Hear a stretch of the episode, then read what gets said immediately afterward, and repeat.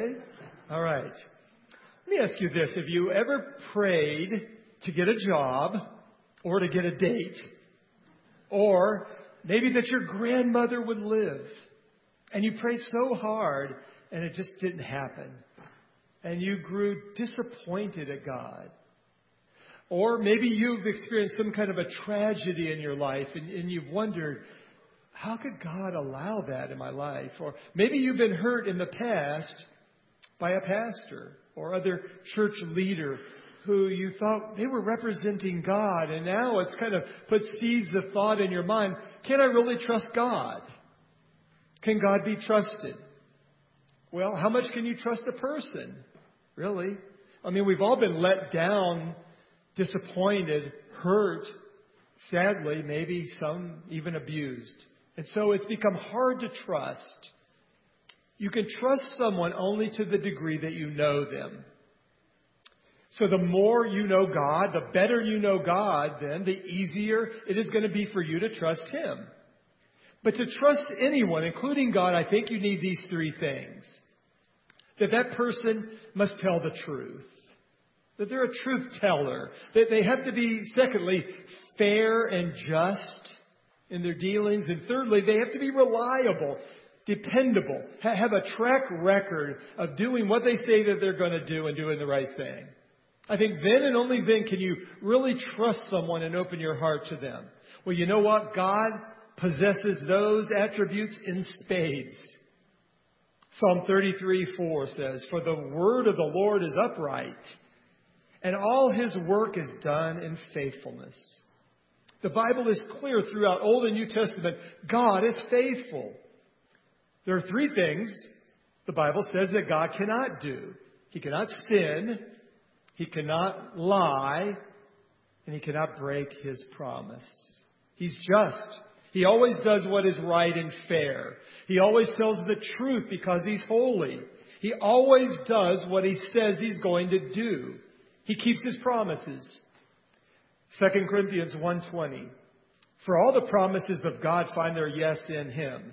That is why it is through him that we utter our amen to God to his glory. If you know that God is always true, always faithful, keeps his promises, is just and holy, then you'll be able to trust him when things go south in your life. Perhaps the greatest example in the Bible of God's faithfulness is to the nation of Israel. And I was working on this message weeks before I'm going to share what I'm going to share with you right now. He made many promises to his chosen people and has been faithful to them. Listen to what it says in Joshua 21:45. Not one word of all the good promises that the Lord had made to the house of Israel had failed. All came to pass. God has always been faithful to his promises, not only to them, but to us. To Abraham, he promised him a land and an heir, and he did that. To Jacob, he promised many sons. He gave him 12, who became the 12 tribes of Israel. To David, he promised him a kingdom and an heir who would be the Messiah. And that man is Jesus, who is an Israeli, an Israeli Jew. God's track record is perfect. He bats a thousand. He's reliable over and over again. He's faithful in keeping his covenant to thousands of generations and to Israel. Listen to what he says in Jeremiah 31, 35 to 37. Thus says the Lord, who gives the sun four lights by day and the fixed order of the moon and the stars for light by night, who stirs up the sea so that its waves roar. The Lord of hosts is his name. If this fixed order departs before me, declares the Lord, then shall the offspring of Israel cease from being a nation before me forever. Thus says the Lord, if the heavens above can be measured and the foundations of the earth below can be explored, then I will cast off all the offspring of Israel for all that they have done, declares the Lord. It doesn't depend on what they do or don't do right. It depends on God's faithfulness to his covenant promises to them. And God continues to be faithful to Israel. In spite of the Romans destroying their city and their temple and scattering them to the four winds among all the nations of the earth and them surviving a mass genocide a century ago, God has been faithful to bring them back to their land, their country, their nation again. The Jewish people are in their land, the land of Israel today. Where, are the Canaanites? Where are the Jebusites? Gone. And God still has a future plan for the Jewish people. And they will come to know Him through Christ. Zechariah 12:10 says, They will look upon the one they have pierced. That means they're going to see and receive the pierced hands and feet and head of side of Jesus their Messiah again someday, where he will establish his kingdom in Jerusalem in the land of Israel. What about today? What about us? Psalm 145:13 says, "Your kingdom is an everlasting kingdom, and your dominion endures throughout all generations. The Lord is faithful in all his words and kind in all his works." Someone has counted some 7,000 promises of God in the Word of God. They're almost like blank checks waiting to be cashed by us. We need to pray. We need to appropriate them in faith, but God has put them in writing and put His guarantee upon them. I want to touch upon five promises in God's Word among those 7,000 and know that there's many, many more in God's Word for you to appropriate. The first promise I want to touch on is I can depend on God to forgive my sins. And God's promises in 1 John 1 9, among many places. If we confess our sins, He is faithful and just to forgive us our sins and to cleanse us from all unrighteousness. There's God's promise to you today. He's faithful and just to forgive you of your sins. Not only before you were saved, erasing all your past sins away, but even after you were saved, right up to the present moment. 1 John 2 1 says, My little children, I'm writing these things to you that you may not sin. But if anyone does sin, we have an advocate with the Father, Jesus Christ, the righteous. I love those two verses. They're so reassuring of God's heart and His promise to us. If we confess our sins, He's faithful to forgive us our sins. And with promises that we find in Scripture, there's almost always a condition attached to them. God will do this if you do that. And you see the condition there in that verse for God's forgiveness? It's conditioned upon my confessing my sins. God promises to forgive me if I do. I admit them, God forgives me. And confessing isn't earning my salvation in some how, some way. I don't say to God, God, if you'll forgive me for this, I promise that I'll do this and that for you, like we're striking a deal with God or bargaining with Him or, or bribing Him in some way. We, we can't put God in our debt in any capacity. And we don't have to beg and grovel. Oh, pretty please forgive me of this sin, Lord. Just one more time. No, just confess it and receive His forgiveness.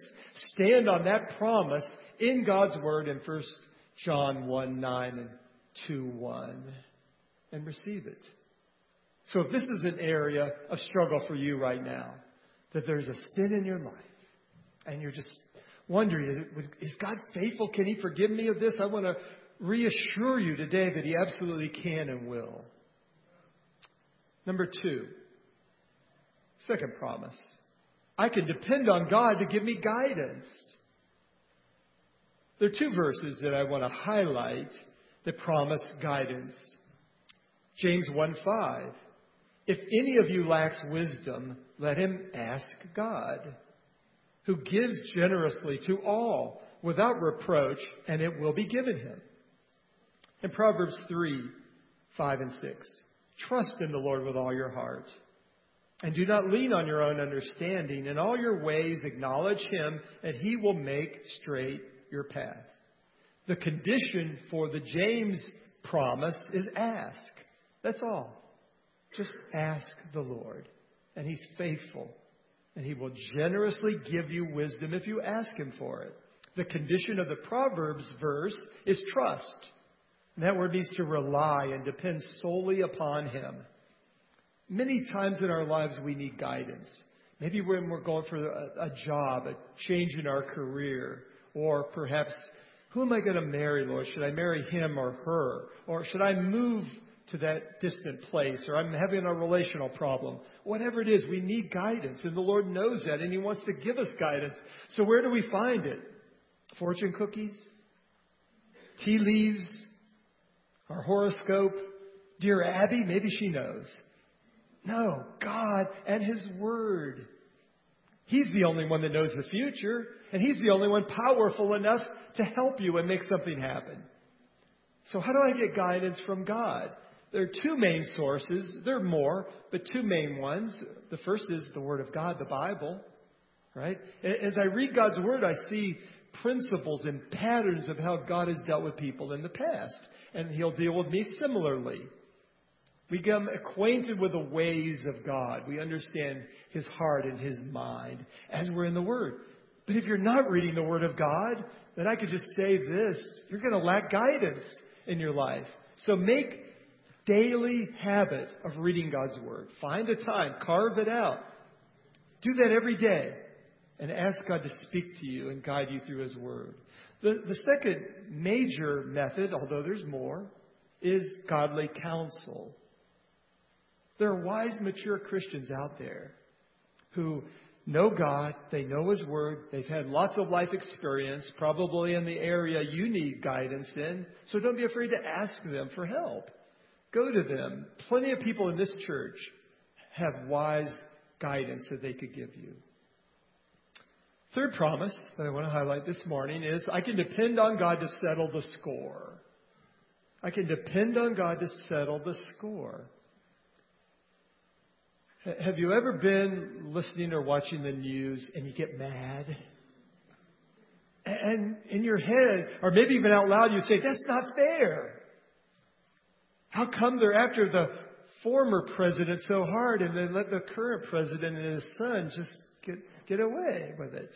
How come the rich elites seem to get away with murder and the little guy goes to jail? And you say, It's not fair. Well, you're right. It isn't fair. Life isn't fair. Remember that song, I Never Promised You a Rose Garden?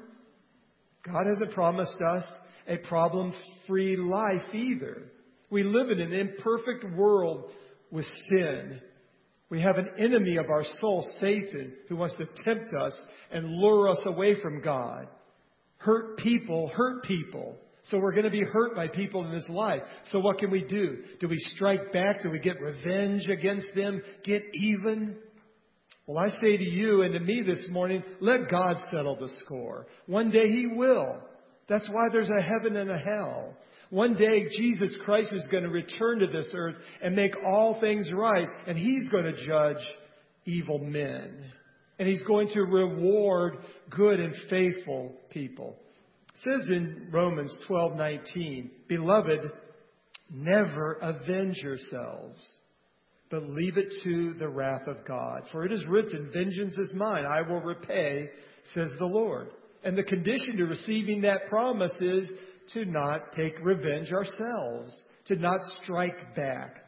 Leave it for God. Leave it for His justice, that He knows the situation perfectly and He'll do the right thing. God is aware of what people have said and done to you. And I can tell you that He cares about the hurt and pain that that's caused you. He understands all of that. Look what they did to his son, if you don't think he understands what you're going through.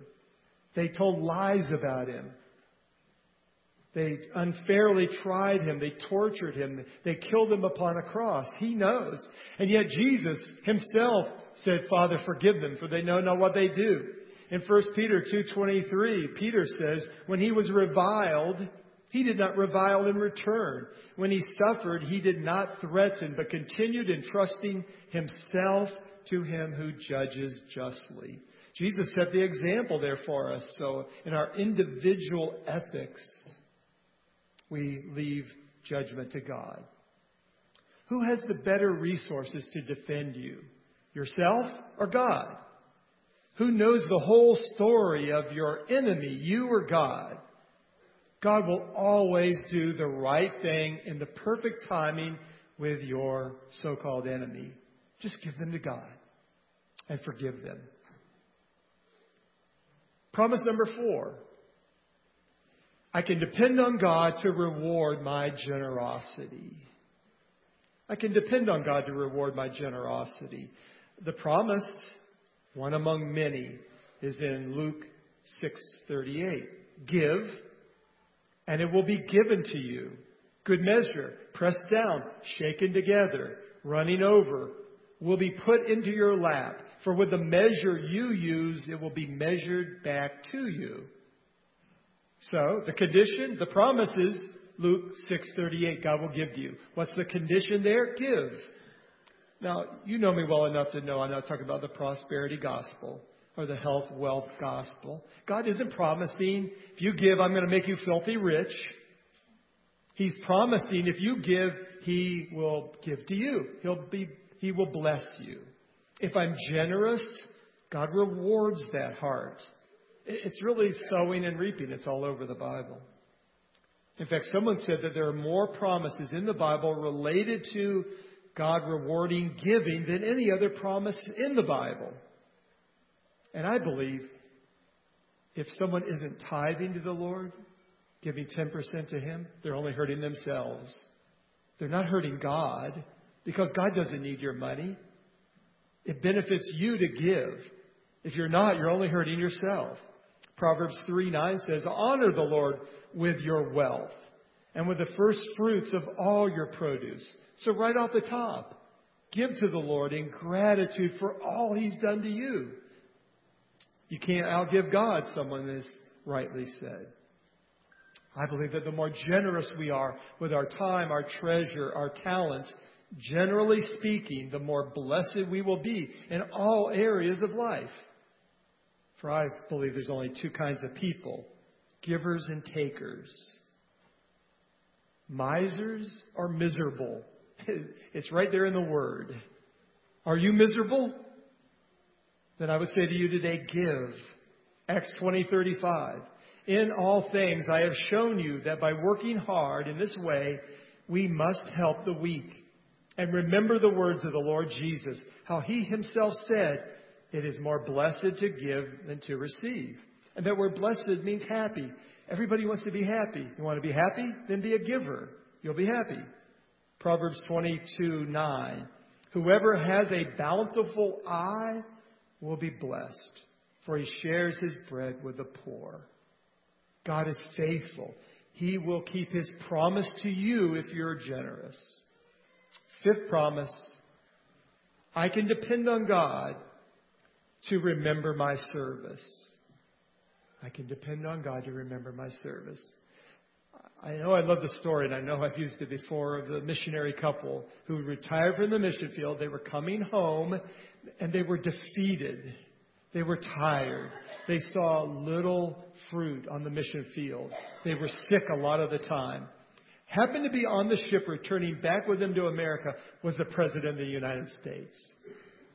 When the ship landed in New York Harbor, there was a big celebration for the president, but no one was there to greet them. And so the husband was just embarking from the ship with his wife, and he was so discouraged and sad. And he was complaining a little bit about that to his wife, and she said, But remember, we're not home yet. Maybe you feel like that missionary today. You've done for people all your life. And where has it gotten you? You feel used and forgotten, that no one sees. They never thank you, they never reciprocate. And you're beginning to think, why even bother? I work hard and the boss doesn't see. In fact, he gives credit to my coworkers. Well, here's the promise in Hebrews 6:10. For God is not unjust so as to overlook your work and the love that you have shown for His name in serving the saints as you still do? That promise to you is from God. He said, I won't forget you. I've seen it all. So keep working.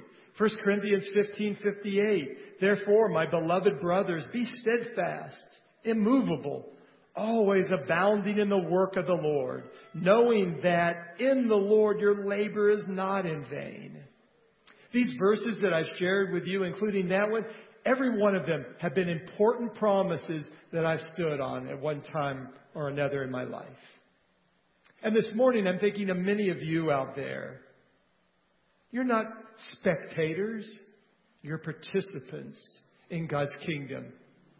You have a history of giving and serving. And many of you, you work hard all week long, and then you come to this place on Wednesday or Sunday, and you work here too.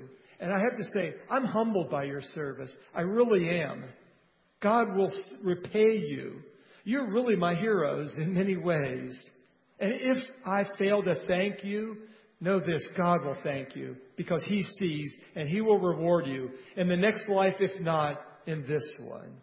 So don't quit. Don't become weary in doing well for Him.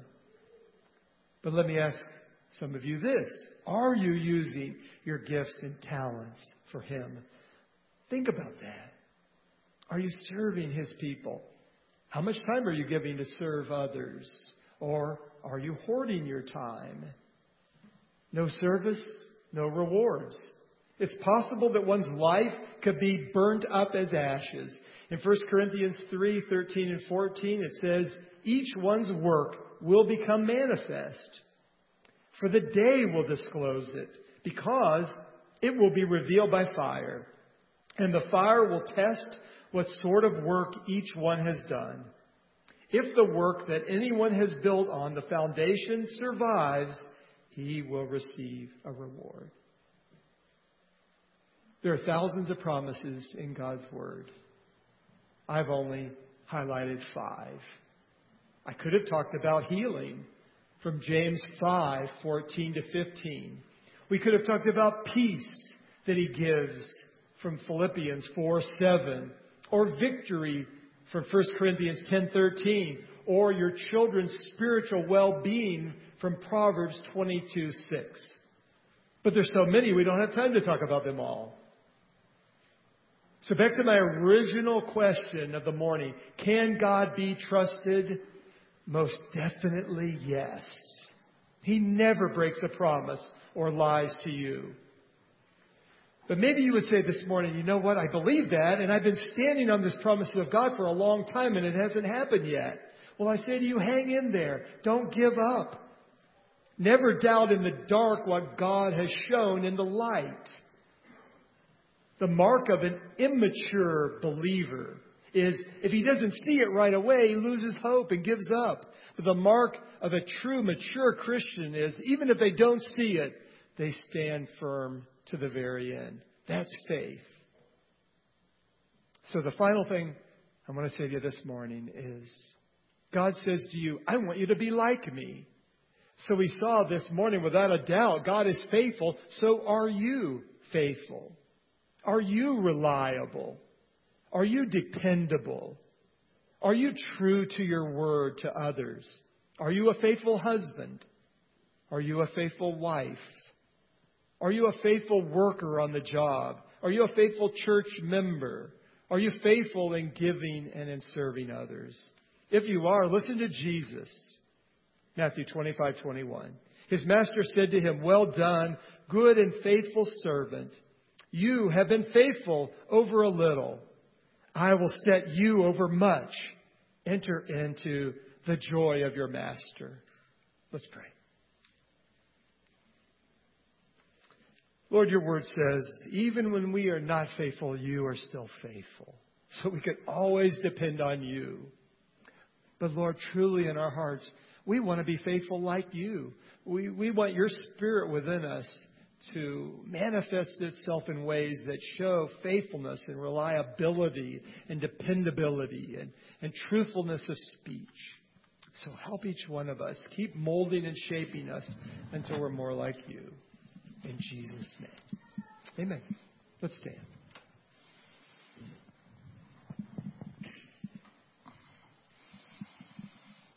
This closing song has been such a hit.